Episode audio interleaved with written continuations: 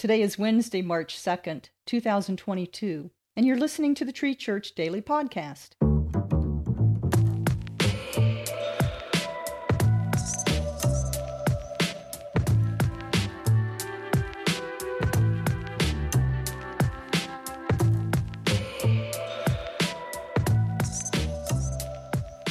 Today's scripture is from 2 Samuel chapter 6, verses 12 through 23 from the New Living Translation.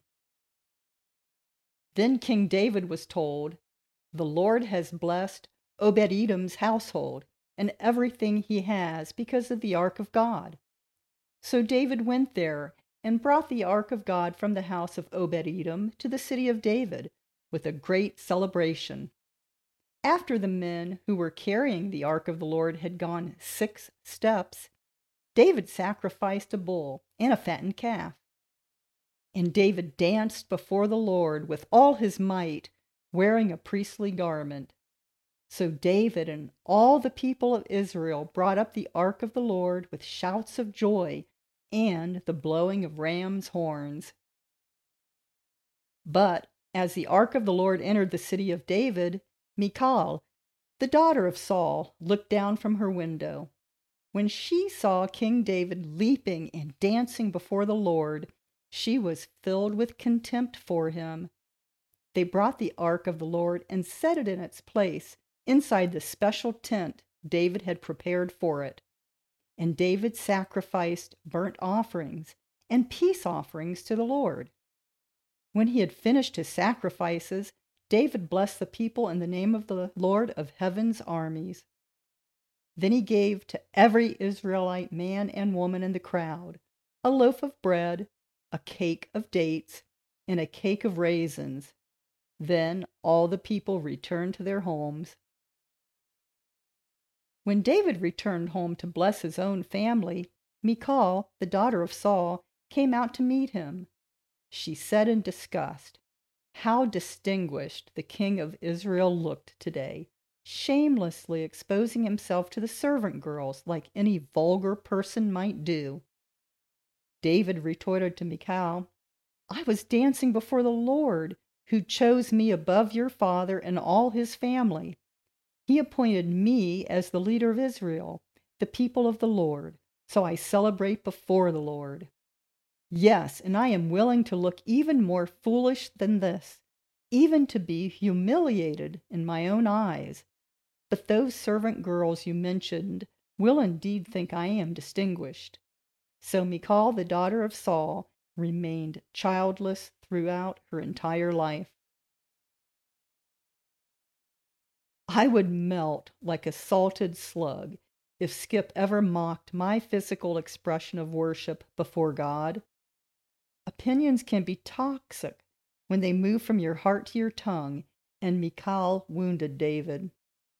David was delirious with joy when, as king, he removed his royal robes and danced in his priestly garment before the Lord. Imagine his vulnerability. But Michal would not share David's joyful worship of God, so she hated it. David was doing with his body what his heart could not contain worship. Michal did with her tongue what her heart could not contain mocking. Out of David flowed freedom. Out of Michal flowed loathing. His physical response to God was loving, warranted, honoring. Her opinion was critical, wrong, lethal. In my own life, I recently began starving the negative and feeding the positive. I'm learning to be more vigilant regarding the slow leaks in my spiritual life. One that kept tripping me up was forming an opinion. I finally exhausted myself with my opinions. I had an opinion on everything, and I could feel it was unhealthy. I'm a reader and very fascinated by the thought processes of leaders. While that may sound virtuous on the surface, we all know good can morph. I was following leaders and influencers on Instagram that labeled themselves progressives, but were actually deconstructors of sound theology. I had a morbid curiosity and would read their posts under the pretense of understanding where the other side was coming from. Then I mentally judged them. It was the judging component that made my opinions toxic. I unfollowed them all, and just that tiny step helped in my freedom. Feeding positivity and starving negativity has helped my spiritual life. While the window of opinion I sat in was completely different from Michal's window, we see the end results barrenness. Barrenness is where life does not live. David's heart was closed to Michal from that day forward, and their physical union would never happen again. She sealed the door between them by one faithful opinion. Life never grew within her. While Michal loved David, she did not love his God. What a different story might have been written of her if she had been a woman after God's own heart. Here are some things to consider as you apply this teaching to your life.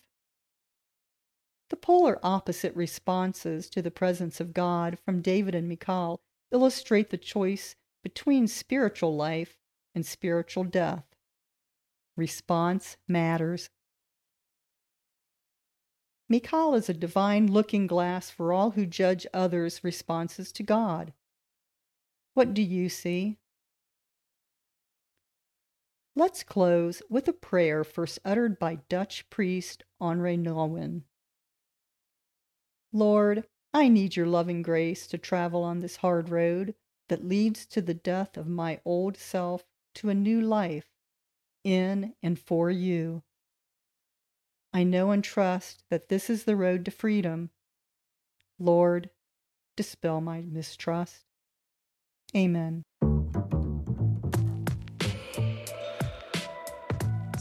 Today's Tree Church Daily was written by Phyllis Lloyd and read by Renee Frederick. Thank you so much for listening. Make sure to like and subscribe to the Tree Church Daily podcast wherever you listen to your podcasts. And if you enjoyed listening to the Tree Church Daily podcast, be sure to share it with a friend. Have a blessed day